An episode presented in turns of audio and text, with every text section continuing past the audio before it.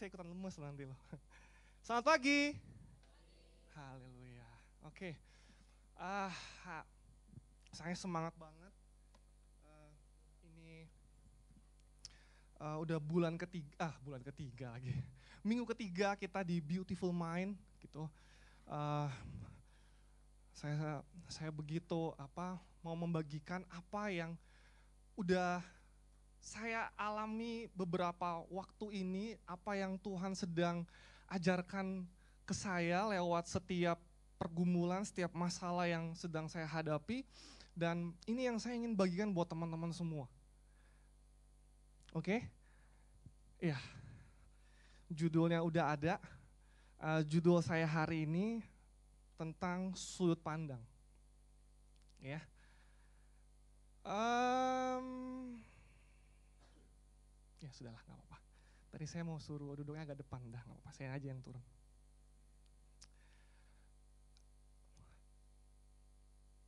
Teman-teman,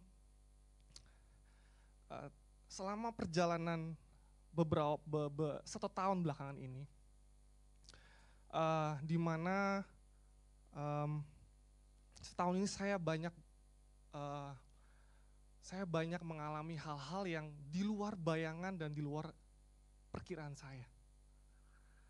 Saya banyak dari ngalamin masalah kecil, masalah besar, masalah sedang. Dan setiap masalah yang uh, masalah yang saya hadapin, masalah kecil yang saya hadapin, itu jadi masalah besar buat saya. Hal-hal kecil yang harusnya saya nggak perlu saya nggak perlu ribut dengan uh, bukan ribut ya, uh, apa gimana pakai kata yang tepat ya. Saya nggak perlu inilah, nggak perlu bertengkar dengan istri saya Sela, jadi bertengkar. Gara-gara hal sepele. Kalau saya sebutin saya agak malu, karena terlalu banyak. Bener. Uh, satu tahun belakangan ini saya sama Sela lagi dalam pergumulan um, tentang bisnis kami di Timor Leste. Ya, mungkin teman-teman sebagian udah ada yang tahu. kita ada bisnis, ada pekerjaan di sana. Dan satu tahun belakangan ini saya dan Sela mengalami cukup banyak guncangan di bisnis di bisnis kami di sana.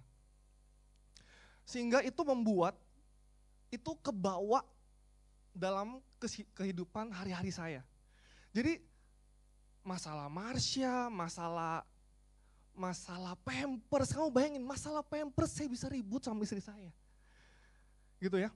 Masalah ya ribut-ribut kecil gitu. Ya kalau saya pikir, aduh lucu banget ya. Masa masalah pampers, saya bertengkar sama istri saya gitu ya. Aduh. Masalah apa lagi? Masalah tidur. Istri saya itu tidurnya cepat. Saya tidurnya cukup larut malam. Gitu. Kadang-kadang kalau saya tidur terlalu malam, uh, saya punya satu kebiasaan buruk yang saya sedang belajar bagaimana saya tinggalkan ini. Kebiasaan buruk saya apa?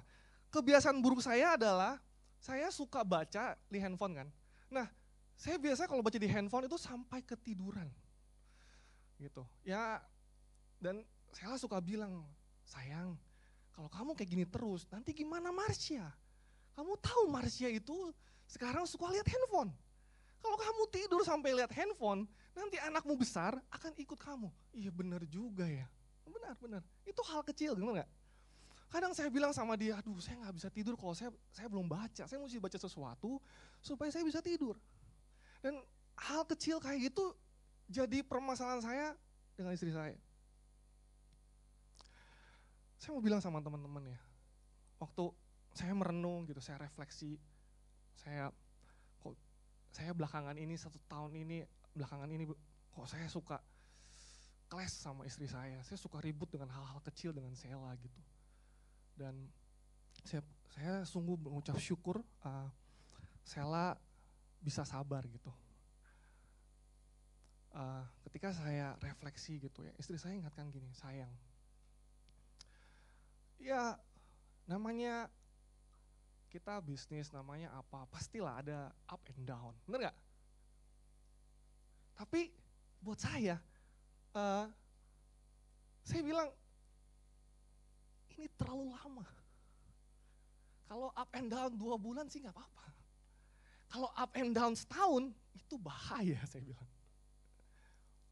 Dia dengan santainya bilang gini, ya udahlah kalau nggak cuan ya tutup aja. Oke, saya coba, saya nggak bisa, jujur ya, saya nggak bisa paham apa yang dia maksud gitu. Saya bilang, eh, saya bangun bisnis ini kamu pikir, saya nggak bilang sama dia, dalam hati kecil saya, dalam hati kecil saya, saya kalau ngomong nanti berantem lagi bahaya kan. Saya dalam hati kecil saya, saya bangun bisnis ini bukan uang orang tua saya pakai, saya buka, saya bosan, saya tinggal tutup. Ini hasil saya nabung, hasil saya berdoa, hasil saya lakukan anything supaya saya bisa punya usaha ini. Dan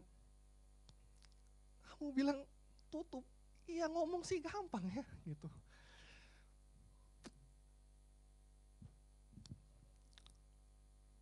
Saya mau ngasih teman-teman satu hal, satu tadi, coba.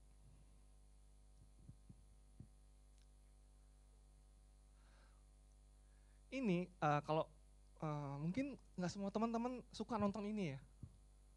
Tapi saya mau pakai saya mau pakai menggambarkan apa yang Tuhan sedang ajarkan kepada saya lewat saya mau pakai perumpamaan ini. Ini adalah balapan MotoGP.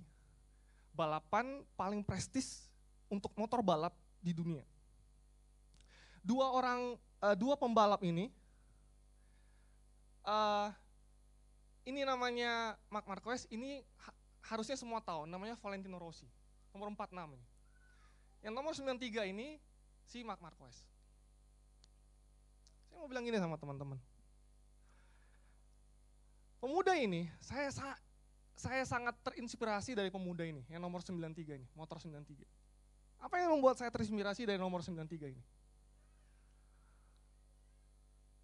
Apa hubungannya sama yang tadi saya ceritakan, masalah saya?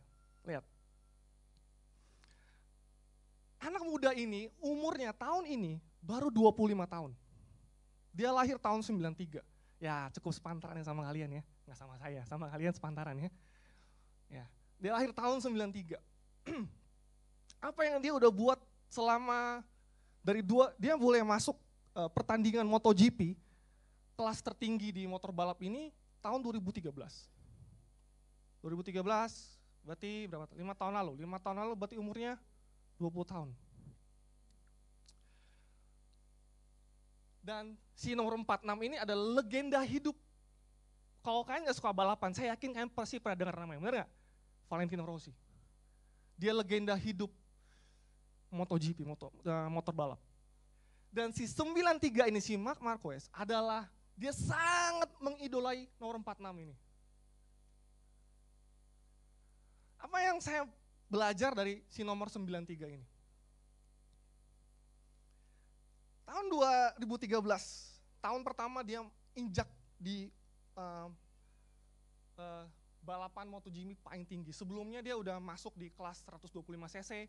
Kalau teman-teman mau kebayang apa itu kelas 125 cc ya kelas yang sebelum bisa masuk ke MotoGP ini kelas paling tinggi dia harus melewati kelas namanya 125 cc, 250 cc, kemudian langsung ke sini, MotoGP ini. Ini MotoGP ini kelasnya 1000 cc, motor balap. Nah, saya waktu lihat perjalanan hidupnya si Mark Marquez ini, saya telusuri dan saya suka nonton dia, saya suka ikutin beritanya juga. Ada hal yang membuat saya, uh, mungkin buat dia itu biasa. Tapi buat saya, dan saya yakin buat semua orang awam yang naik motor, eh, saya boleh tahu di sini siapa bisa naik motor? Yang bisa naik motor boleh angkat tangan? Bisa naik motor, bisa naik motor.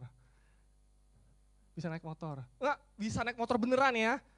Saya boleh lihat, wah. Oh bukan, bisa mengendarai maksud saya, bisa bisa mengendarain. Oke, pertanyaan berikutnya. Siapa yang setiap hari bekerja, sekolah, kuliah, bawa motor? Saya mau lihat angkat tangan. Oke, wah nggak terlalu banyak ya, luar biasa. Nanti entah banyak yang jalan kaki atau banyak yang naik mobil ya. Oke. Buat saya, buat saya dan saya yakin buat semua orang awam yang mengendarai motor, jatuh dari motor itu nggak biasa. Benar gak? Saya pertama kali belajar motor tuh SMA kelas 1 kalau saya nggak salah ingat. Dan pertama kali saya belajar motor, saya langsung jatuh. Langsung jatuh, lumayan lecetnya, lumayan ya nggak sampai bonyok, tapi lumayan parah, uh, lumayan lecet lah. Karena waktu saya gas, waktu teman saya nggak bilang kalau namanya belajar motor ngegas itu mesti pelan-pelan. Ya nggak salah dia juga sih, dia pasti mikir, ya lu tahu lah lu baru belajar, masa langsung lu gas. Nah itulah bodohnya saya.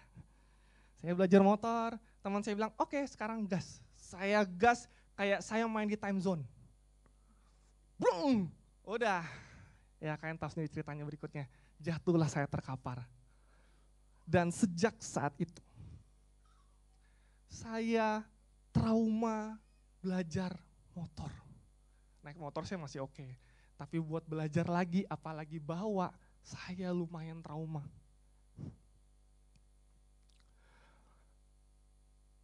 Dan saya mau bilang sama teman-teman, buat si Mark Marquez ini, jatuh dari motor, itu buat dia biasa. Kalau teman-teman pikir, oh namanya dia pembalap, tiap hari naik motor. Berapa kali dia jatuh? Saya mau bilang ya, namanya pemuda yang satu ini, emang unik anak ini. Dia sangat sering jatuh dalam balapan. Ini orangnya. Dan ini dia jatuh, tahu kapan ini dia jatuh? Dia jatuh nih. Kamu lihat jatuh kayak gini, bahaya. Bisa kebayang nggak jatuh kayak gini nih? Ini motor, bukan motor Mio beratnya. Ya, ini motor berat banget. Saya sih nggak tahu beratnya, tetapi saya yakin motor ini sangat berat. Benar ya? Dan dia jatuh kayak gini. Kalian mau tahu nih jatuhnya kapan? Kemarin. Dan hari ini balapan. Nah, siapa tahu eh, jam berapa saya lupa ya, antara jam 7 kalau saya nggak salah. Nggak ke mana-mana di rumah, buka trans 7, coba lihat supaya makin menghidupi firman Tuhan. Yes, apa hubungannya nanti? Ya, coba lihat, dia kira dia kira-kira juara apa enggak. Tapi kejadian ini kemarin, hmm, kemarin lagi uh, tes untuk memperbutkan posisi pertama, start di balapan hari ini. Dia jatuh. Dan uh, berita yang saya baca, dia ada dia gara-gara dia jatuh, dia harus start dari posisi 5 nanti malam. Apa hubungannya yang saya ngomong sama teman-teman? Saya mau bilang gini.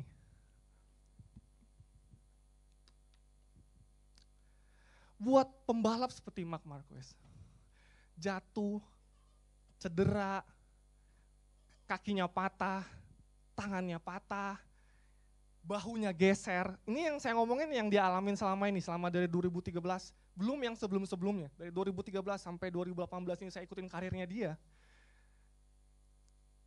Kakinya patah, jarinya patah, bahunya geser.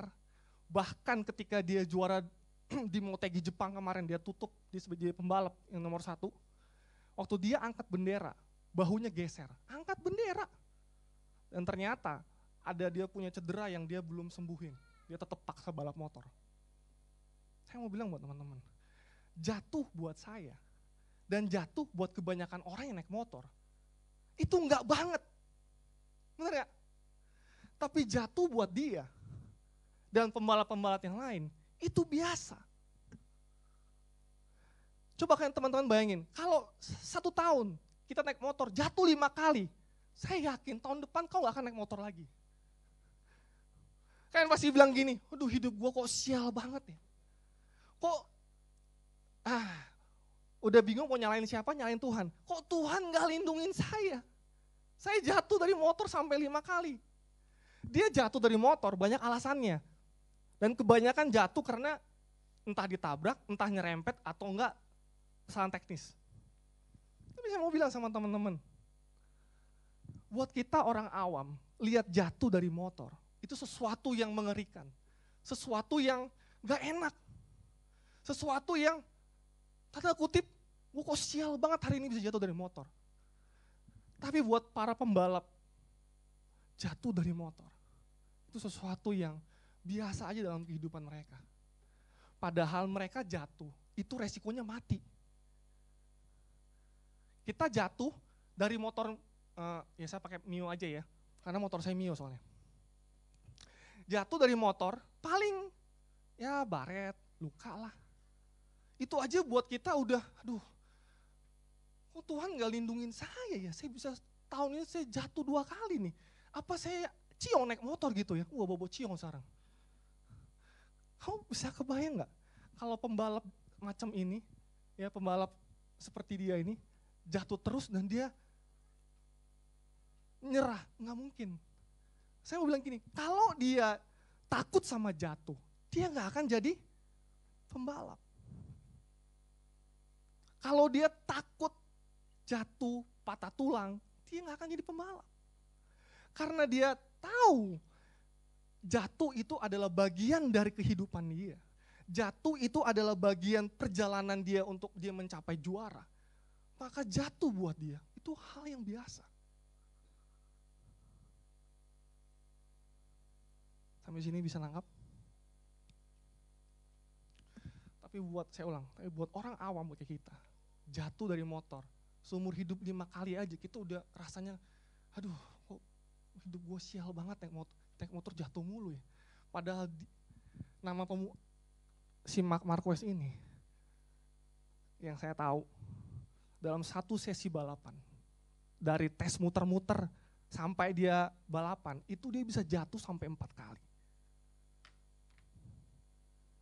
Tapi dia sering jatuhnya dia berbuah apa? Dari tahun tahun 2013 sejak dia jadi rookie sampai 2018 ini, dia cuma kehilangan gelar satu kali tahun 2015 si legenda motor ini Valentino Rossi beserta seluruh jagoan motor yang ada di MotoGP diasapin sama anak bocah ini. Why? Karena menurut saya dia orang yang tahu paling tahu resiko. Semua pembalap pasti berani jatuh, tapi menurut saya Mark Marquez ini punya kelebihan lain. Dia anggap setiap kejatuhan dia tempat buat dia belajar untuk lebih baik lagi. Satu contoh lagi. bisnis. Uh, saya yakin uh, di antara kita semua sih teman-teman, udah beberapa teman-teman kita di sini yang punya bisnis baru. Yang punya bisnis baru, yang baru mulai bisnis, apa yang baru, baru mungkin mau coba jualan online. Jualan yang kecil-kecil. Waktu saya masih jadi karyawan, saya punya mimpi untuk saya punya usaha sendiri. Saya suka baca buku autobiografi para pengusaha sukses. Yang from zero to hero. Ya. Saya baca, saya baca, saya baca, uh saya terkagum-kagum sama mereka. Dan saya mau bilang gini, apa garis merah kesamaan dari semua autobiografi, uh, dari semua pebisnis yang saya baca itu? Apa kesamaan mereka? Ini kesamaan mereka. Loss, rugi. Saya mau bilang sama teman-teman. Waktu saya baca uh, satu apa resep sukses mereka berbisnis, satu yang selalu mereka ucapkan, semua sama ini selalu diomongin. Bahwa rugi adalah teman sukses saya. Rugi itu adalah teman perjalanan hidup saya. Rugi itu teman saya. Jadi semua pengusaha sukses yang from zero to hero yang saya baca autobiografinya, semua sepakat bilang, kalau kamu takut sama rugi, kamu gak bisa jadi pengusaha. Buat teman-teman yang mau kepikiran lagi sekarang masih kerja, mau punya usaha sendiri, saya kasih tahu. Rugi itu jangan dipandang sebagai kehancuran hidup Rugi itu jangan dipandang sebagai sebuah kesialan. Rugi itu jangan dipandang sebagai sebuah, aduh mungkin saya nggak cocok bisnis, saya cocok jadi karyawan aja lah di kantor. Terus mungkin teman-teman ada yang dalam hati bilang, iya ngomong sih enak kok Iya benar ngomong sih enak. Benar. waktu saya jalanin, waktu saya belajar jadi pengusaha di 2014. Awal-awal saya merintis usaha. Yang di kepala saya sebelum saya mulai buka, sebelum saya start mulai buka toko, ini selalu jadi kepikiran saya ini.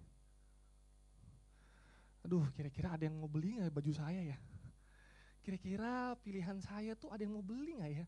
Baju saya, sendal saya, uh, baju anak, baju cewek, ya ada nggak yang mau beli baju saya gitu ya? Itu itu terus yang ada di kepala saya. Saya nggak pernah mikirin gini. Saya mikir ini dikit banget. Gimana saya ngembangin usaha ini? Gimana supaya orang bisa mau datang ke toko saya? Gimana supaya uh, gimana saya bikin marketing toko saya? Saya nggak pernah mikir kayak gitu. Ketakutan saya pas mulai usaha adalah, aduh, kira-kira satu bulan pertama nutup nggak ya?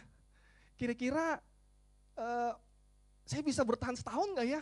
Kira-kira kalau toko saya rugi, saya, saya mesti gimana gitu? Itu terus yang saya pikir tentang kerugian. Ini saya mau bilang sama teman-teman. Buat para pengusaha sukses, rugi itu dilihat dilihat dari sudut pandang mereka. Rugi itu ada tempat mereka perlu belajar. Buat pengusaha baju seperti saya, ketakutan utama saya adalah kerugian saya di awal satu tahun saya bisnis baju. Apa kerugian saya? Kerugian saya adalah dari 15 model baju yang saya beli, misalnya ya, 15 model baju yang saya beli, cuman uh, ada lima yang nggak laku sama sekali. Jadi 10 model cukup laku. Yang lima itu nggak laku sama sekali. Saya stres banget. Saya stres banget. Saya bilang, aduh kalau begini terus, 5 dikali 5, udah 25 model baju saya nggak laku bisa-bisa. Saya stres banget. Sampai saya bilang, Tuhan ini gimana ya kayak gini ya. Saya nggak beli baju baru, namanya toko baju yang cewek-cewek, cewek-cewek mungkin lebih tahu. Namanya toko baju, kalian datang ke toko baju, langganan kalian kalau nggak ada model baru, bosan nggak kalian? Bosan. Nggak mungkin kan kalian datang ke toko baju cuman beli rok hitam, celana hitam, kemeja hitam, nggak mungkin kan? Kalian pasti mau beli sesuatu yang baru, kalian pengen lihat yang baru, benar nggak? Kalau kalian nggak, kalau, kalau kalian nggak beli pun, kalian pengen lihat sesuatu yang baru. Nah itu yang saya tahu, prinsip itu tahu dalam menjalankan toko baju, saya tahu. Tapi saya selalu takut, aduh, kalau saya beli nanti rugi. Kalau saya beli banyak-banyak model baru, nanti nggak laku. Itu terus yang ada di kepala saya. Sampai Tuhan ingatkan saya gini, uh, saya datang, uh, Tuhan ingatkan saya tentang toko baju matahari. Semua tahu matahari kan? Tahu. Matahari yang kalian tahu, setiap tahun dia pasti apa? Sale. Barangnya, cuci gudang, pasti. Nggak cuma matahari, semua toko baju kesukaan kalian, apa pun itu, saya yakin setiap tahun dia pasti sale. Sale apa yang dijual? Barang-barang dia nggak laku pastinya. Dan yang tentunya yang tinggal satu-satu biji, yang nggak ada size-nya tapi pasti kebanyakan disisipin barang-barang dia yang enggak lah, enggak laku. Dia sell 70-80 persen. Apa yang Tuhan singkapkan ke saya waktu saya uh, lihat hal ini? Tuhan dalam hati kecil saya Tuhan bicara gini, toko baju matahari aja Edwin, yang udah punya toko, yang udah berdiri puluhan tahun, punya ratusan cabang, itu setiap tahun selalu ada model yang gak laku, apalagi kamu.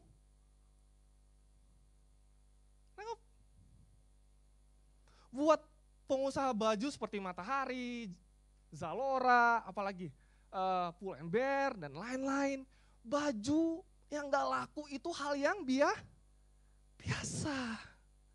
Sama seperti pembalap motor tadi, jatuh itu hal yang biasa. Rugi dalam bisnis itu jangan dipandang sebagai sebuah ketakutan. Justru jangan pikir ruginya dulu, mikir gimana barang ini bisa laku. Gimana kita bisa jualan. Gimana kita bisa memenangkan hati customer. Itu yang itu yang kalian harus pikirkan. Kalau sampai ada barang yang nggak laku, ya udah biasa aja.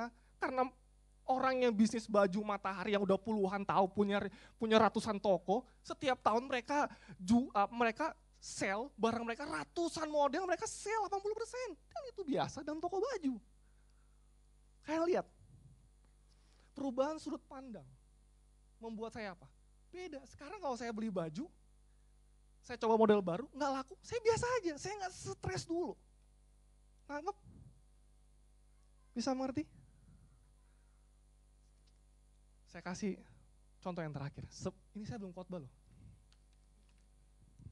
Nah, saya kasih contoh yang terakhir. Ada dua orang sahabat bekerja di kantor yang sama. Ya, di kantor di gedung yang sama. Satu hari mereka mau pulang. Dan karena rumah mereka berdekatan satu komplek, mereka mau pulang bareng rencananya hari itu. Katakanlah, dah saya pakai nama aja biar gampang ya. Misalnya Daniel sama Ketom lah, Daniel sama Ketom. Pinjam ya namanya bro. Si Daniel bilang gini, Tom, ayo pulang. Terus si Ketom bilang gini, lu lihat dulu jendela sebelum ajak pulang. Terus si Daniel bilang, gue udah lihat. Terus si Ketom bilang gini, lu gak lihat di depan kantor itu jalan macet, ada kecelakaan. Terus si Daniel bilang gini, gue udah lihat. Terus si Ketom bilang gini, terus lu ngapain aja gue pulang? Kalau lu tahu depan toko, eh depan toko, depan kantor tuh macet, karena ada kecelakaan. Ngapain lu aja gue pulang? Karena gue tahu after kecelakaan itu jalan kosong. Terus Ketom bilang, lu tau dari mana? Ya lu naik aja ke lantai 20. Lu kan di lantai satu. Si Ketom ceritanya ada di lantai satu, office-nya dia. Sedangkan si Daniel, office-nya ada di kantor dua, di lantai 20. Teman-teman bisa nangkep? Perbedaan sudut pandang, cara kita melihat, menentukan respon kita. Menentukan bagaimana kita lihat masalah.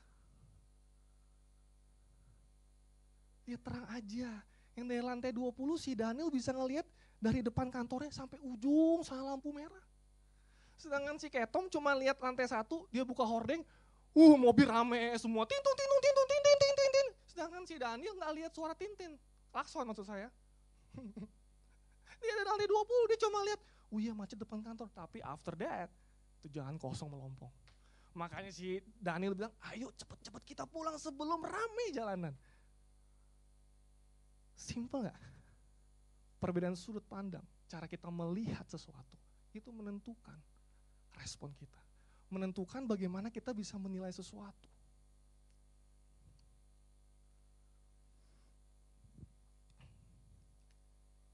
Sekarang saya masuk khotbah saya.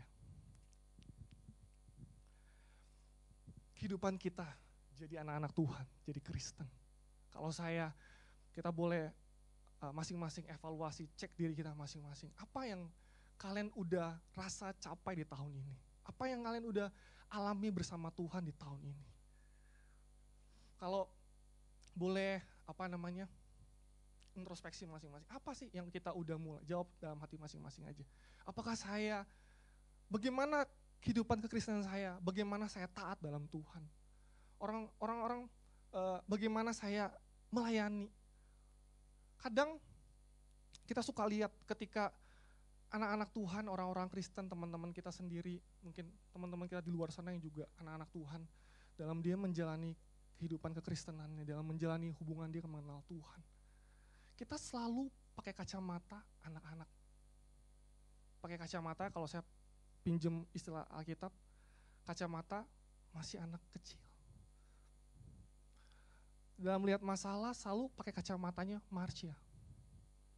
Sedangkan Tuhan mau waktu kita dewasa dalam kekristenan, kita pakai kacamatanya dia. Pakai sudut pandangnya Tuhan.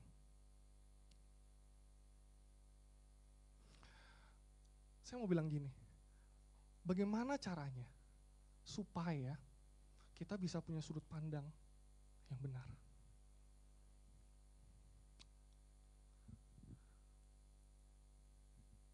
Kalau kamu mau sukses bisnis martabak, telur, jangan jangan kue, saya agak bingung jelasinnya nanti ya. bisnis martabak telur aja deh. Kalian jangan coba-coba tanya sama orang yang sukses jualan kue tiaw 10 restoran, jangan. Dia sukses, sukses. Tapi jangan tanya si tukang kue tiaw yang sukses jualan kue tiaw, jangan. Kalau kalian mau sukses jualan martabak, tanyalah sama tukang martabak yang sukses jualan martabak.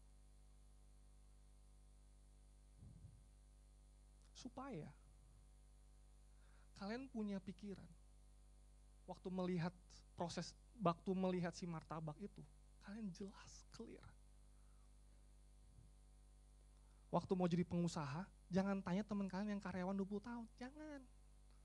Nanti dia bilang ngapain lu bisnis? Karena setahu gue teman-teman gue yang bisnis bangkrut. Tanya sama orang yang udah berhasil jalanin bisnis. Dia akan bilang gini, saya memang udah tutup, buka, tutup, buka, tutup usaha. Sampai usaha yang ke-10 baru berhasil. Tapi dia bilang apa? Sembilan usaha saya yang tertutup. Ya buat saya belajar lah, berarti saya kurang cocok aja, cari aja bisnis lain. Biasa nggak liatnya? Sama kita dalam Kristus sama dalam kita bangun kehidupan kerohanian kita. Jangan tanya sama tem sama teman di luar sana yang gak kenal Tuhan tentang gereja. Nanti kamu salah lihat. Ya. Oke. Saya buat sedikit lebih mudah. Untuk kita bisa punya sudut pandang yang benar dalam Tuhan.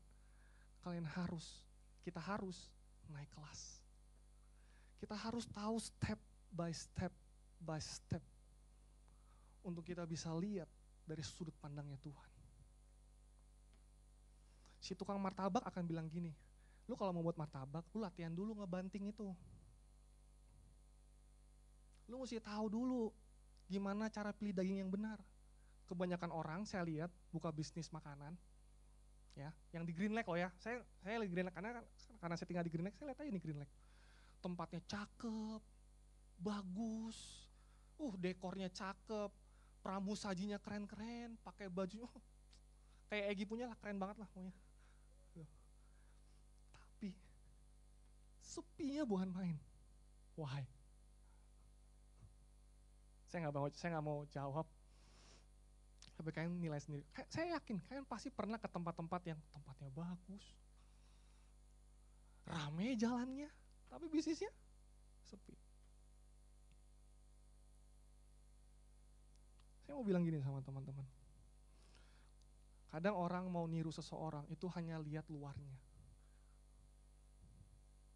Hanya ambil caplok, caplok, caplok. Iya, yang mau bisnisnya susek, tempatnya harus keren, cozy, lampunya kuning. Semua bisnis sekarang restoran lampunya kuning kan? semua orang bisnis kopi, sekarang semua bisnis kok kopi. Ya nggak ada masalah sih mau bisnis kopi, benar-benar nggak ada masalah karena itu lagi tren. Kalau mau bisnis yang sukses, kalau mau bisnis sukses ikutin tren. Jangan orang jual kopi kamu jual apa? Jangan orang lagi tren kopi, kamu baik lagi jualan bubble tea gitu ya, nggak laku. Ada sih peminatnya, tapi nggak sebanyak orang cari kopi. Kayak contohnya istri saya, Nggak suka kopi, karena tren kopi, tiba-tiba dia suka kopi sekarang. Aneh kan? Ya itu bisnis tren.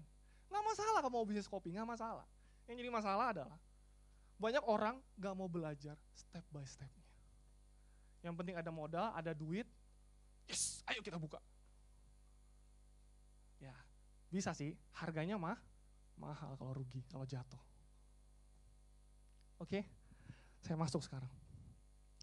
Apa, apa yang Tuhan mau kita lewati step by step dalam kehidupan kita mengenal Tuhan, dalam kita bertumbuh rohaninya, supaya kita punya sudut pandang yang benar.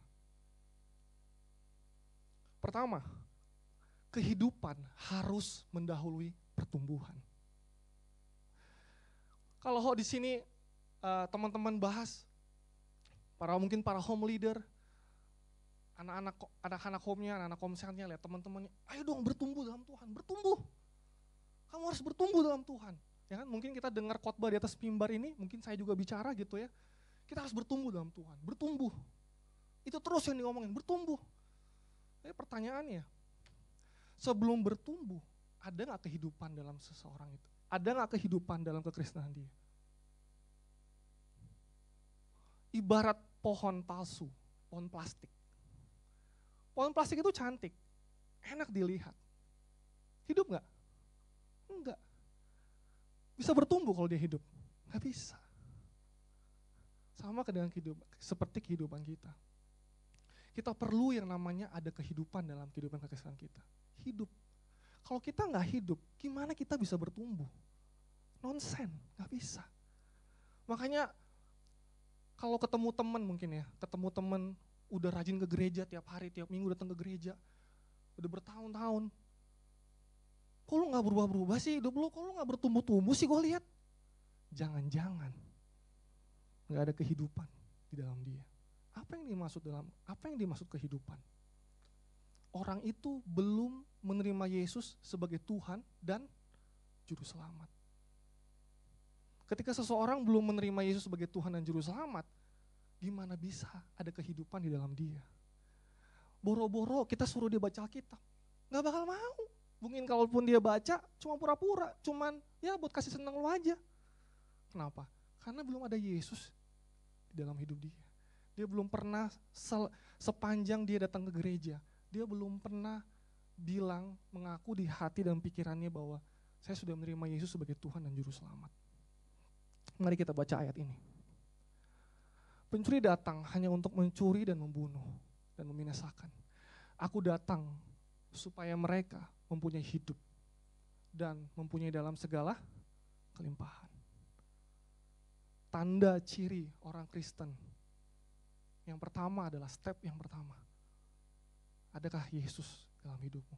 Sudahkah kau mengundang Yesus sebagai Tuhan dan Juru Selamat dalam kehidupanmu?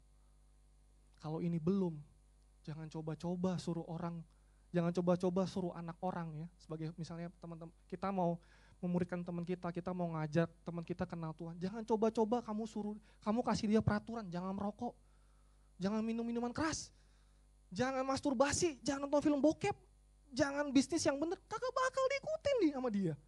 Orang dia aja belum terima Tuhan kok. Dia baru datang ke gereja ikut-ikut aja daripada nggak ada kerjaan hari Minggu kan lumayan datang ke gereja. Banyak bazar di depan, banyak makanan, lumayan.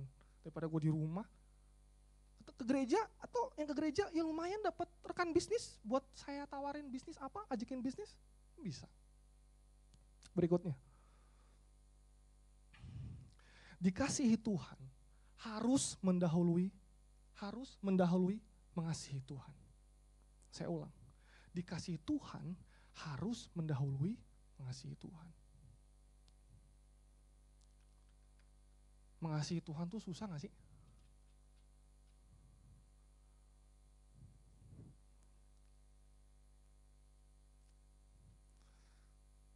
Ditanya, ayo kita mengasihi Tuhan, mengasihi Tuhan. Terus temannya bilang, gimana caranya? Susah mengasihi Tuhan, gak bisa. Berat gitu mau mengasihi Tuhan. Disuruh mengasihi Tuhan, gak bisa. Berat. Ternyata ada satu hal yang terlewat. Makanya saya mau sharing, ini hal-hal basic prinsip fondasi yang kita harus bangun bersama. Supaya kita bisa lihat dari kacamata yang sama.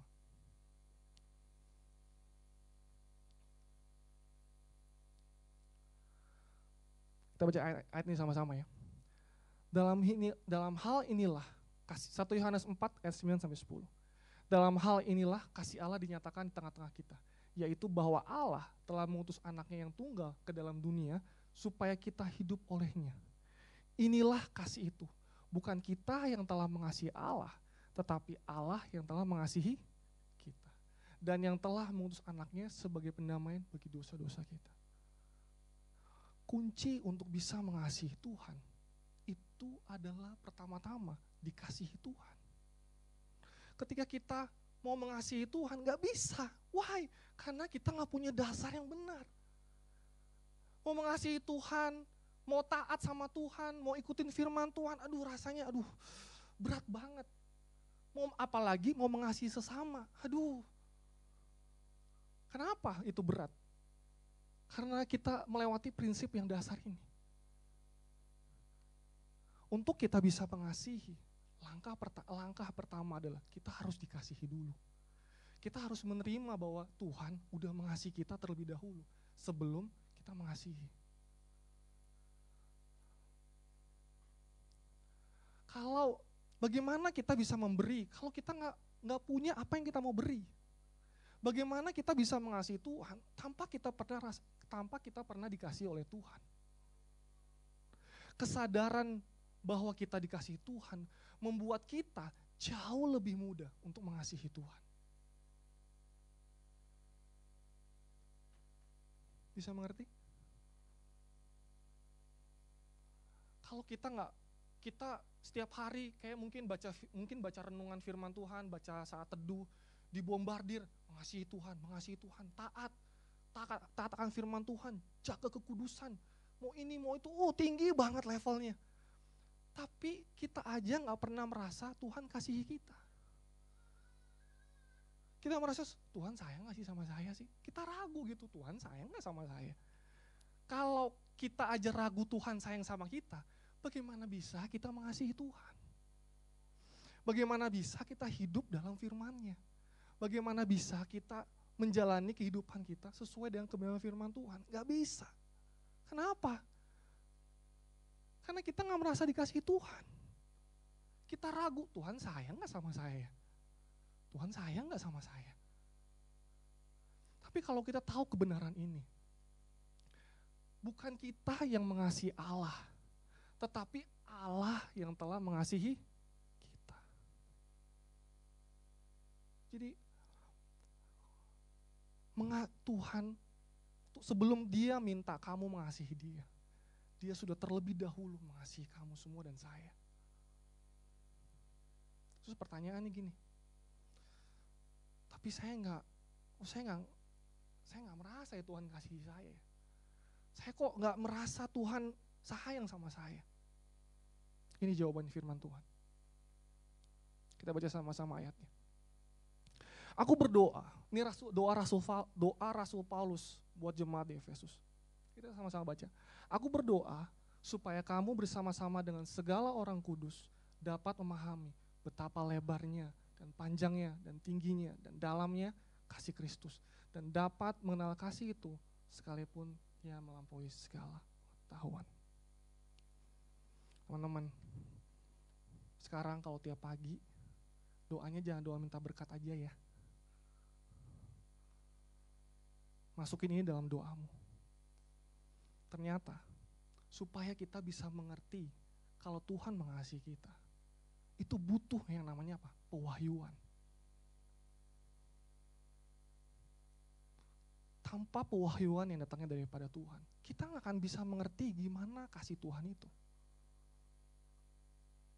Makanya saya ajak teman-teman, pagi setiap pagi kalau berdoa sekarang, minta sama Tuhan, Tuhan berikan saya pewahyuan, pengertian, supaya saya bisa tahu bagaimana kasih Tuhan itu. Supaya saya bisa mengerti seperti apa kasih Tuhan dalam hidup saya. Karena tanpa pewahyuan, Tuhan kalau Tuhan mengasihi kalian, tapi kalian nggak sadar dan nggak tahu, itu sama aja. Oleh karena itu, kita butuh yang namanya pewahyuan. Dan Paulus sadar betul untuk kita bisa mengas untuk kita bisa tahu tentang kasih Tuhan, kita bisa mengerti tentang kasih Tuhan, itu butuh pewahyuan. Makanya dia berdoa, dia dia berdoa supaya jemaat di Efesus, para murid-muridnya di Efesus itu bisa mengerti akan kasih Tuhan. Karena tanpa ini kita akan sulit bisa, aduh gimana ya kasih, gimana ya kasih Tuhan tuh gimana, gimana gitu loh. Tapi ketika kita bisa mengerti, kita bisa terima pewahyuan, pengertian, seperti saya tadi, Tuhan bukain saya tentang matahari tadi. Simple kan? Ketika saya mengerti bahwa bisnis itu rugi itu adalah biasa, maka saya saya ya udah biasa aja gitu, nggak takut, nggak worry, nggak bingung. Simple. Makanya saya berdoa, saya berdoa biar teman-teman di NLC ini semua boleh men, setiap hari bukannya sehari dua hari tapi setiap hari kita bisa menerima pengertian bahwa Tuhan sungguh telah mengasihi kita tanpa dasar yang ini, tanpa kita punya kacamata yang ini, kita berusaha mengasihi Tuhan, it's very hard. Sulit, tanpa kita pernah mengalami kita dikasihi Tuhan. Berikutnya. Ketuhanan Yesus mendahului ketaatan.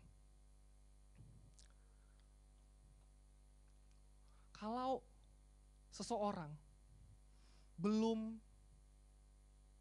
uh, menganggap Yesus adalah Tuhan, adalah pemilik hidup dia, sulit buat orang itu buat taat akan perintahnya. Contohnya gini, saya pernah jadi karyawan, uh, empat, ta empat tahun saya jadi karyawan. Empat tahun jadi karyawan, buat saya bisa mengerti bahwa mengerti kalau bos saya minta A, saya harus kerjakan A.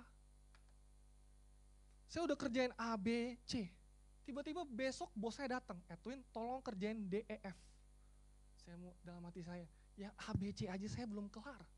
Dia udah suruh saya datang kerjain D, E, F. Tapi kita nggak bilang, bos, lu nggak lihat gue lagi sibuk, kan nggak mungkin kan?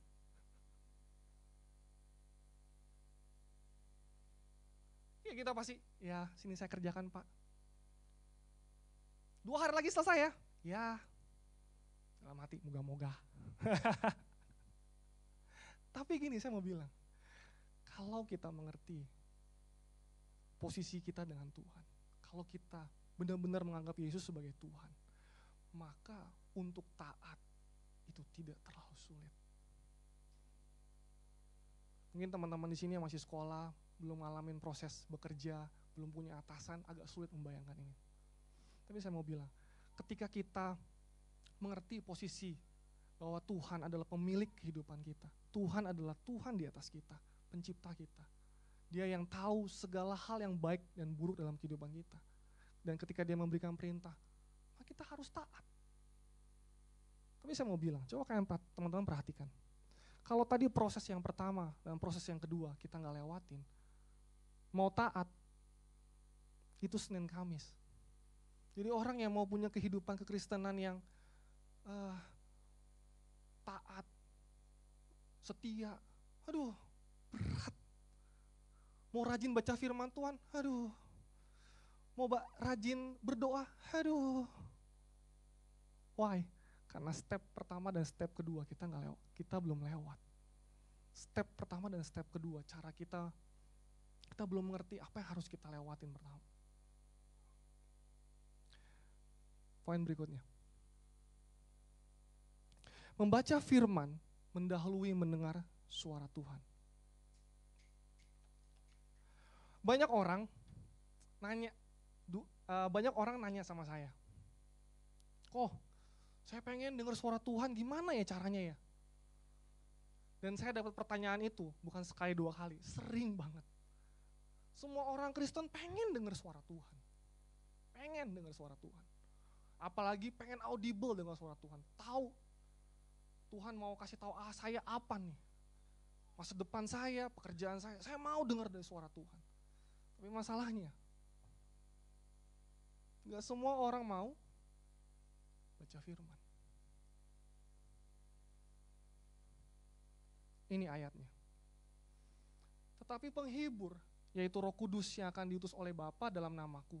Dialah yang akan mengajarkan segala sesuatu kepada kamu dan akan mengingatkan kamu akan semua yang telah kukatakan kepadamu. Garis bawahi ini, dan akan mengingatkan kamu akan semua yang telah kukatakan kepadamu. Gimana Tuhan mau ngomong sama kita? Gimana Roh Kudus mau bicara sama kita kalau nggak ada yang kita baca?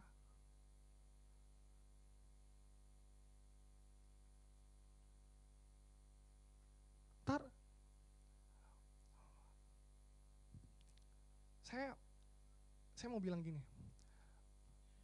Orang ribut apa? Dulu sebelum saya saya baru-baru kenal Tuhan, saya juga pengen dengar suara Tuhan. Pengen dengar banget suara Tuhan, kayak gimana sih suara Tuhan itu ya. Tapi ketika saya mengerti bahwa kakak rohani saya ke tokom saya bilang, Edwin, kamu baca dulu firman Tuhan yang rajin. Baca dulu firman yang rajin. Ya kok. Sampai ketika saya ngadepin masalah. Firman Tuhan itu keluar. Serba banyak yang pernah ngalamin kayak gitu. Ya. Kalau Tuhan mau bicara dalam hidup kalian, kan pengen dengar tuntunan Tuhan? Jangan pernah lupa baca firman dulu. Ini stepnya bukan mengurung diri di kamar, diem gitu ya. Iya itu iya itu iya. Tapi kalau nggak baca firman Tuhan, Roh Kudus mau ngomong apa sama kalian? Sama kita semua di sini. Ketika kita mau baca firman Tuhan, mendahulukan firman Tuhan, kita mau baca tiap hari firman Tuhan. Maka ketika kita mau dengar firman, maka Roh Kudus akan mudah untuk mengajar kita dan memberitahu kita. Baca aja. Kamu nggak perlu hafalin, baca. Kan ini kalimat ini. Dan akan mengingatkan kamu. Kalau kamu bisa tambah hafal lagi, it's very good. Tapi yang poin paling penting adalah, kamu baca dulu firman Tuhannya. Roh Kudus mau bicara apa sama kita? Tuhan mau bicara apa sama kita? Kalau kita nggak pernah baca firman Tuhan. Oke, berikutnya. Kasih karunia mendahului ketaatan. Saya boleh minta satu orang baca ayat ini?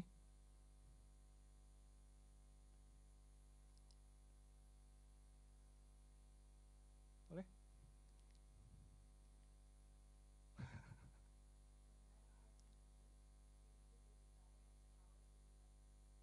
Yes. Teman-teman, Tuhan yang ada di dalam kalian itu bekerja. Kalau teman-teman, Tuhan tuh ngapain tinggal dalam saya? Tuhan itu kerja loh. Dalam kamu kita semua. Apa yang dia kerjakan? Yang dia kerjakan adalah kemauan dan kemampuan untuk melakukan kehendaknya. Saya mau bilang sama teman-teman gini. Ketika kita rindu untuk hidup benar dalam Tuhan ya. Ketika kita rindu hidup benar dalam Tuhan. Kerinduan itu Tuhan yang kerjakan. Jangan bilang, oh sekarang saya udah mulai mau baca firman Tuhan. Hei, ketika kita rindu mau baca firman Tuhan, ketika kita mau rindu hidup benar dalam Tuhan, itu Tuhan yang kerjakan di dalam kamu. Bukan muncul dengan sendirinya, enggak. Ketika kita mau mening ketika kita mau meninggalkan dosa-dosa kita, itu Tuhan yang kerja di dalam kamu. Saya ingat, saya ceritain uh, ini mungkin waktu dulu awal-awal saya bertobat.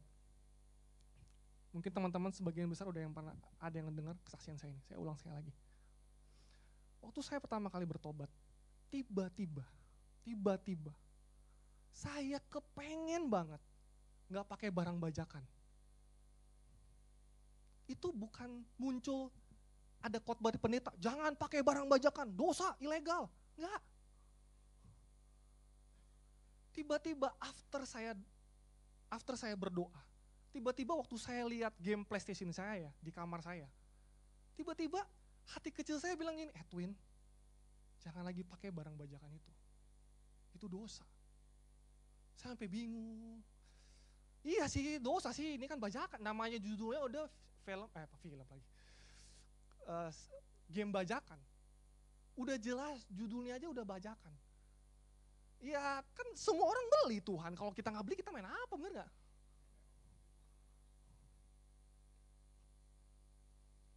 Tapi saya mau bilang, saya benar saya bilang, ini ini kesaksian saya mungkin bisa membantu teman-teman.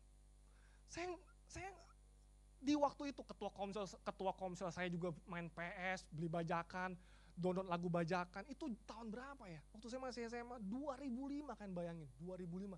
Gak ada Spotify. Gak ada YouTube, gak ada. Itu semua masih CD dan kaset itu masih masih ada lah, jejak-jejak si kaset itu masih ada. Tapi CD itu ya kita mau beli mau denger lagu harus beli CD. Gak bisa kayak sekarang enak Spotify. Uh, zaman sekarang membuat kalian hidup kudus semakin mudah. Oh iya. Tapi zaman saya waktu itu, waktu Tuhan bilang, saya nggak ngerti, bener, saya nggak ngerti. Teman-teman di sini ada saksi hidup. Ada beberapa teman, oh itu Edwin tuh, yang udah punya anak, sesama Edwin. Dia saksi hidup saya. Maksud saya dia tahu perjalanan saya tentang bajakan. Sama mungkin beberapa teman di sini. Saya sampai sampai stres, geleng-geleng kepala. Duh, masa saya nggak beli kaset PS lagi ya? Gimana? Waktu itu saya baru beli PS tahun lagi. Udah gitu itu lagi musim-musimnya orang dengerin lagu di CD. Aduh, gimana ini ya, gimana? Cuma saya mau bilang gini. Waktu Tuhan yang mengerjakan kemauan. Apa? Pertanyaannya gini. Saya yakin bukan cuma saya yang Tuhan bicara soal ini. Masa Tuhan bicara sama anak SMA kayak saya doang nggak mungkin lah. Semua orang Kristen juga pakai barang bajakan kok di waktu itu. Saya yakin pasti banyak pendeta bahkan, maaf ya, saya bukan yang mau menghakimi enggak. Saya yakin banyak orang Kristen yang udah takut Tuhan, yang Tuhan bisikin di hati dia, eh jangan pakai barang bajakan. Apalagi dulu mau pakai software komputer kan mahal banget, bener nggak? Oh, nggak mahal sekarang aja mahal ya. Itu saya ya, sekarang belum ada. Itu mungkin bisa jadi bisnis e-commerce baru. Iya, jangan cuma lagu di Spotify. Itu software mahal banget, bener nggak? Apalagi zaman dulu software buat ngerjain Microsoft Word dan lain-lain, Office, Windows, itu bajakan semua kan, bener gak? Uh, itu saya stres banget. Tapi saya bilang sama Tuhan gini, Tuhan, dari game PS ini saya bisa mulai. Saya mau bilang gini sama teman-teman. Tuhan itu gak bisa paksa kamu untuk taat.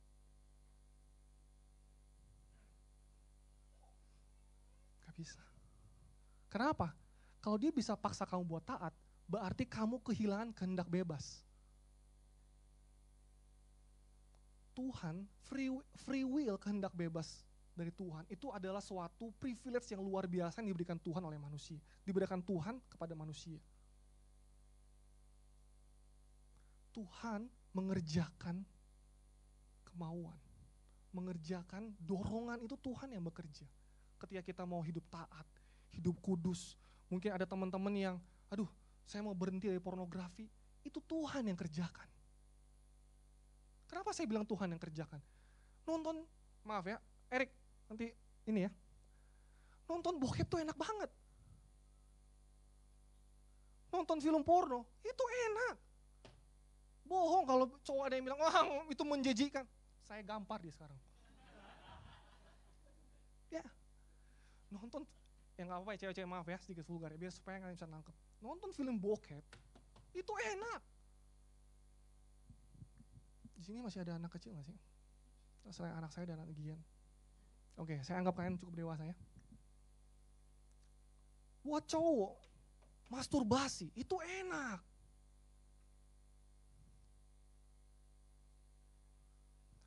Lihat ya ketika Tuhan taruh di hati kecil kamu untuk kamu berhenti nonton film bokep, berhenti merokok, berhenti apa? masturbasi, itu Tuhan yang kerjakan. Kalau bukan Tuhan siapa yang mau ninggalin bokep? Gak ada, itu bukan lahir dengan sendirinya.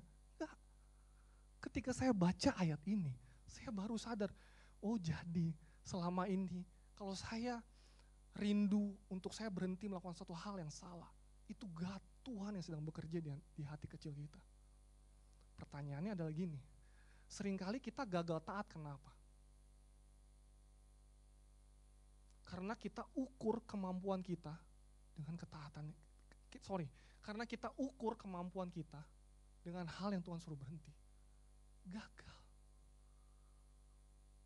Makanya waktu Tuhan bilang gini, ayo berhenti nonton film bokep. Ayo berhenti masturbasi. Ayo berhenti jangan lagi buat dosa. Yang perlu teman-teman lakukan dan saya lakukan adalah apa? Say yes. Say yes. Karena apa? Karena ketika kita bilang yes, kamu kasih kunci akses sama Tuhan buat berikutnya, power to do what pleases him. Banyak anak muda Kristen gagal karena Tuhan saya mau, tapi saya nggak bisa. Tuhan saya mau berhenti dari kebiasaan buruk saya, tapi saya nggak bisa. Ketika kalian udah bilang nggak bisa, kalian udah cut power to do what please him. Kita udah stop kita udah bilang, Tuhan saya nggak bisa, saya nggak mampu. Padahal Tuhan mau bilang, saya yang kerjakan dalam kamu. Saya nggak suruh, yang bagian kamu lakukan adalah say yes. Say amen. Tuhan saya mau berhenti. Ya. Waktu saya berhenti bajakan, itu kurang lebih satu minggu sampai satu, saya lupa tepatnya, kurang lebih satu bulan mungkin. Satu bulan tuh saya bergumul, gimana? Saya lagi main, saya lagi main Harvest Moon lagi, aduh. Aduh masa udah mau tamat, Tuhan gimana? Ya boleh ya main dikit ya, saya bilang gimana? Tapi Roh Kudus itu, waktu kita sedang, saya mau bilang gini, waktu kita terus bergumul, itu Roh Kudus nggak pernah berhenti bicara. Jangan kalau Tuhan ngomong gitu ya, anggap angin lalu, oh saya nggak dengar apa-apa. Ah itu dia, itu dia. Makanya kita nggak bisa breakthrough lawan dosa. Padahal yang Tuhan butuhkan, just say yes for you. Eh just say yes for. Yes, yes Tuhan, saya mau. Saya tahu itu berat. Saya tahu itu berat. Berat karena kita merasa dosa itu nik, nikmat. Iyalah, kalau dosa itu nggak enak, nggak ada yang mau buat. Semua manusia suci di muka bumi ini, enggak? Ya, karena dosa itu begitu asik. Uh, saya bilang asik lagi. Enak, mantap jiwa. Makanya banyak orang nggak bisa keluar dari lubang dosa. Karena pertama, nggak ada gairah mau berhenti. Tapi ketika kita jadi anak Tuhan, Tuhan yang mengerjakan itu dalam kalian. Tinggal kalian, ya Tuhan, saya mau. Berikutnya, apa sertakan Tuhan setiap kali kalian bergumul. Tuhan, saya mau berhenti. Tuhan, saya mau berhenti. Tuhan, saya mau berhenti. Ketaatan, hidup kudus di dalam Tuhan menjadi jauh lebih ringan kita rasa. Bener nggak? Hidup kudus dalam Tuhan jadi jauh lebih ringan. Kenapa? Karena kita beserta dengan Tuhan. Tuhanlah yang mengerjakan di dalam kita dan memberi kekuatan kepada kita. Poin terakhir.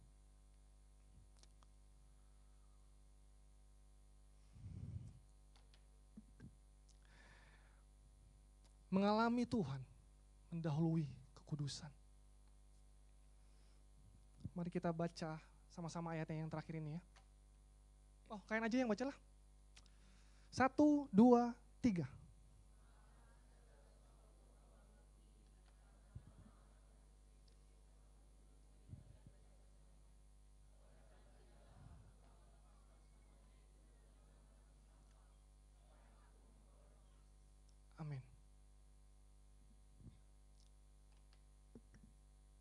Kalau ceritanya saya, anggap aja ini handphone ya. Anggap aja ini handphone Nokia 3210.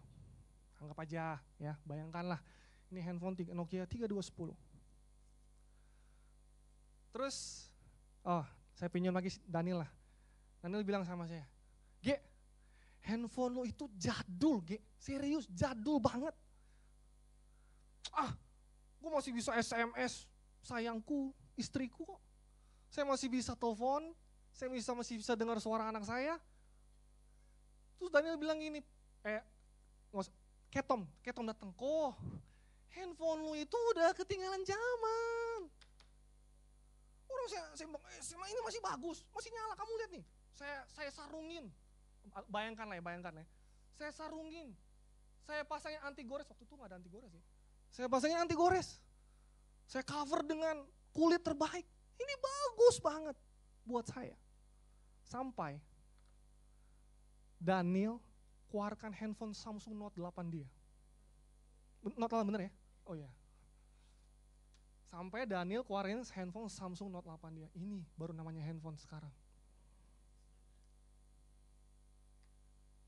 Waktu dia kasih tahu saya, dia ajarin saya tentang Samsung Note 8.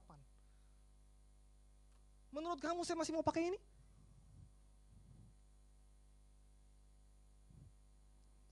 Saya pastikan saya buang ke tong sampah. Teman-teman, satu bulan ini saya sangat uh, Tuhan taruh di hati saya tentang ini. Mengalami Tuhan. Hei, saya mau bilang sama teman-teman, ini saya tutup ya, tutup, benar tutup terakhir. Saya mau bilang sama teman-teman. Apa sih ekspektasi yang kalian bawa ketika kalian datang ke gereja. Kalau setiap setiap apa kita datang ke gereja, bawa ekspektasi kerinduan yang benar. Yaitu ngapain? Ngalamin Tuhan. Kalau kita datang ke gereja, kita nggak, ya saya datang, ya datanglah gitu. Tapi udah lupa yang namanya ini. Saya datang ke gereja karena saya mau ketemu Tuhan.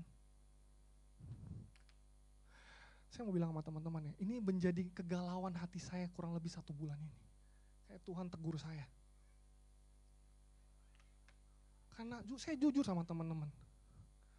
Kalau saya datang sekarang ke NLC ya, beberapa waktu terakhir ini datang, sudah beberapa waktu ini datang ke NLC gitu. Saya datang ya datang, ketemu teman-teman dengan firman Tuhan. Sampai sampai satu titik, Tuhan ingatkan saya, kamu ini sebenarnya datang ke NLC mau ngapain? Ya dengan firman Tuhan, nyembah Tuhan, muji Tuhan. Itu aja, cukup. Tuh saya gelisah banget. Sampai Tuhan ingatkan saya, Edwin, kamu udah lupa ngalamin hadirat Tuhan. Kapan kamu terakhir datang nyembah Tuhan itu nangis? Kapan ya? Saya juga udah lupa kayaknya deh. Saya mau bilang sama teman-teman. Saya bilang kalau Mary suka pakai Mary suka ngomong gini, please please please please please please please. please. Saya bilang sama teman-teman. Setiap kita datang ke tempat ini, ayo. Ayo. Kita rindu ngalamin dilawat sama Tuhan. Ngalamin Tuhan. Karena tanpa kita ngalamin Tuhan, kita akan terus pegang si Nokia 3210.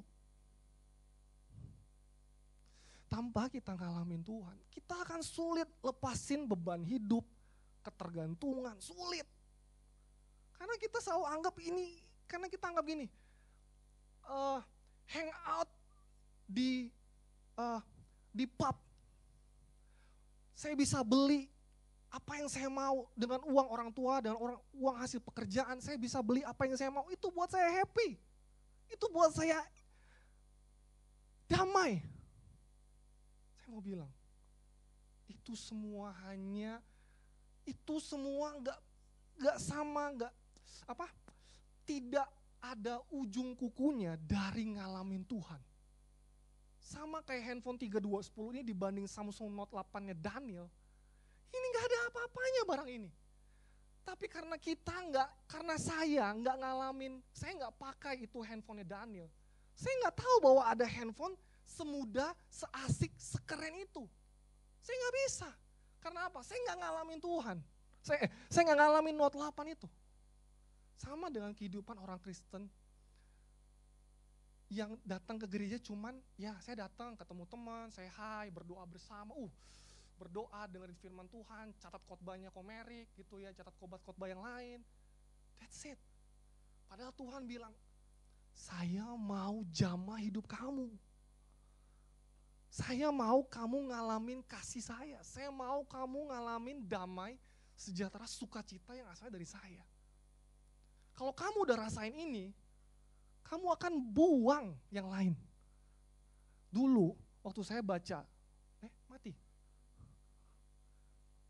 Dulu waktu saya baca kata-kata Paulus ini, saya agak sulit mengerti. Saya bilang, waduh gimana cara anggap yang lain buang ke sampah ya. Tapi waktu saya dapat perumpamaan ini, saya jadi bisa jauh lebih mengerti. Orang akan sulit buang kenikmatan dunia. Sulit. Dia akan merasa punya banyak uang, bisa beli apa aja, itu happy. Bisa keliling dunia, itu happy.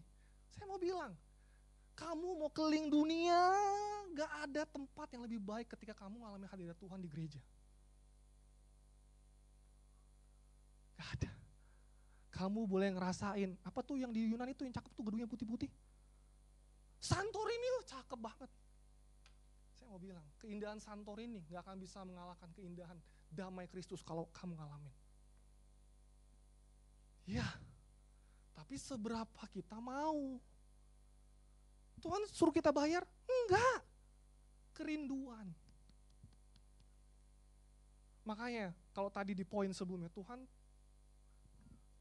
taruh kerinduan, eh Twin kamu udah berapa lama kamu nggak mau ngalamin, kok kamu datang ke gereja kamu cuma datang biasa aja, kamu nggak kamu nggak kamu angkat tangan sih iya ini saya ya, saya angkat tangan, saya nyanyi dengan benar.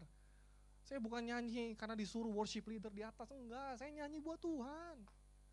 Tapi saya boleh akui secara jujur, kerinduan saya buat ngalamin hadirat Tuhan itu semakin kecil. Ya boleh enggak, boleh iyalah Tuhan, suka-sukanya lu dah. Padahal Tuhan rindu banget loh buat setiap kita di ruangan ini bisa ngalamin Tuhan. Eh teman-teman, Tuhan yang kita sembah itu Tuhan loh. Bukan dewa di kelenteng, patung, bukan. Kamu datang doa nggak jelas, pulang. Tapi kalau kamu datang ke gereja, kamu sudah sembah Tuhan yang paling hidup. Bukan patung yang kamu sembah. Hidup Tuhan kita. Tuhan di atas segala Tuhan.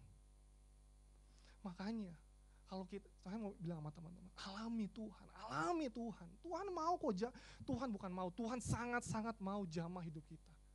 Tuhan sangat mau damainya dia itu ada di hati kita. Kalau kita udah ngerasain damai Kristus, kita nggak akan kepengen ke Santorini. Oh iya benar, benar, benar, saya nggak lebay nih.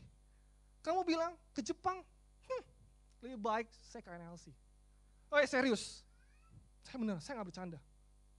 Kalau setiap anak datang lewat buka pintu itu aja, walaupun dia terlambat, dia datang ngalamin hadirat Tuhan, oh nggak akan satu minggu pun dia mau lewatkan ke Jepang. Saya nggak nyindir mau ke Jepang ya, enggak ya, enggak ya. Saya nggak nyindir yuk pastor kita lagi jalan-jalan, enggak ya. Serius, serius, enggak. Tapi saya berani bertaruh. Saya berani bertaruh. Maafkan saya Tuhan kalau ini berdosa. Kalau setiap kita di sini ngalamin hadirat Tuhan, kamu nggak akan pernah mau lewatkan ibadah NLC. Saya berani taruhan. Nggak akan pernah kamu mau, rugi. Kamu cari itu di pub, di minuman keras, nggak ada. Kamu bisa beli sepatu yang terbaru 5 juta, nggak ada nikmatnya dibanding kamu ngalamin kasih Tuhan. Gak ada. Dan makanya kamu bisa bilang kayak Paulus, saya buang semua ke tong sampah. Ketika saya tahu kasih Kristus yang sebenarnya. Ketika apa? Ketika Paulus ngalamin Tuhan. ketika saya sadar akan hal ini, saya bilang, saya tahu masalah saya nggak selesai. Nggak tiba-tiba bisnis saya meroket gitu, nggak. I know. Masalah saya belum selesai, tapi saya tahu ada Tuhan yang beserta dengan saya. Damai Tuhan itu lebih daripada cukup. Saya undang tim praise and worship.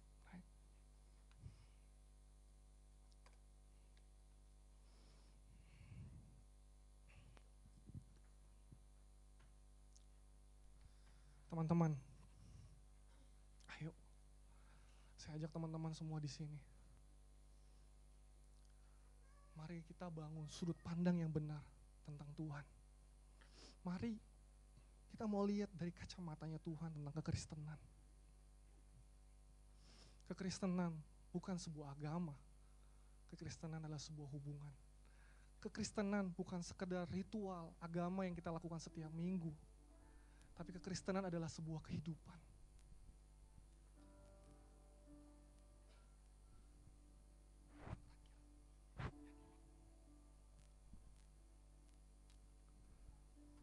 Teman-teman, mungkin dari sekian banyak poin yang saya sudah utarakan, mungkin ada teman-teman yang nggak mengerti, nggak paham, saya nggak, saya nggak marah, saya nggak, wah kamu nggak perhatiin saya nggak, karena saya tahu persis, setiap perjalanan rohani kita itu ada levelnya. Saya berdoa dari sekian banyak poin yang saya, saya utarakan. Saya harap ada beberapa satu dua poin yang kalian bisa menangkap, kalian bisa mengerti. Nanti berjalannya waktu, Tuhan akan terus bawa kalian naik untuk semakin mengerti cara Tuhan melihat. Bagaimana Tuhan ingin kita lihat hidup kita. Saya berdoa setiap hari setiap hari, setiap hari bilang sama Tuhan, Tuhan saya mau lihat dari kacamatanya Tuhan. Saya mau lihat setiap masalah saya dari sudut pandangnya Tuhan. Saya mau lihat setiap masalah hidup saya, kekurangan hidup saya, masalah keluarga saya, masalah pekerjaan saya dari sudut pandangnya Tuhan. Saya yakin ketika kita punya sudut pandang yang benar, masalah yang tadinya besar akan terlihat kecil. masalah yang tadinya terlihat sangat menakutkan akan terlihat, oh ya biasa aja, that's fine. Kita ditolak, bisnis kita gagal, mungkin kuliah kita sekarang lagi ada masalah, atau apa pun hubungan kita lagi ada hubungan kita lagi ada masalah, hey,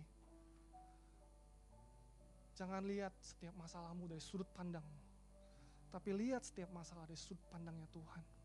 Maka Tuhan akan memberikan kalian sudut pandang yang tidak pernah kalian pikirkan, yang tidak pernah kalian bayangkan. Seperti Tuhan tolong saya lihat tentang matahari. It's a very simple things. Betul nggak?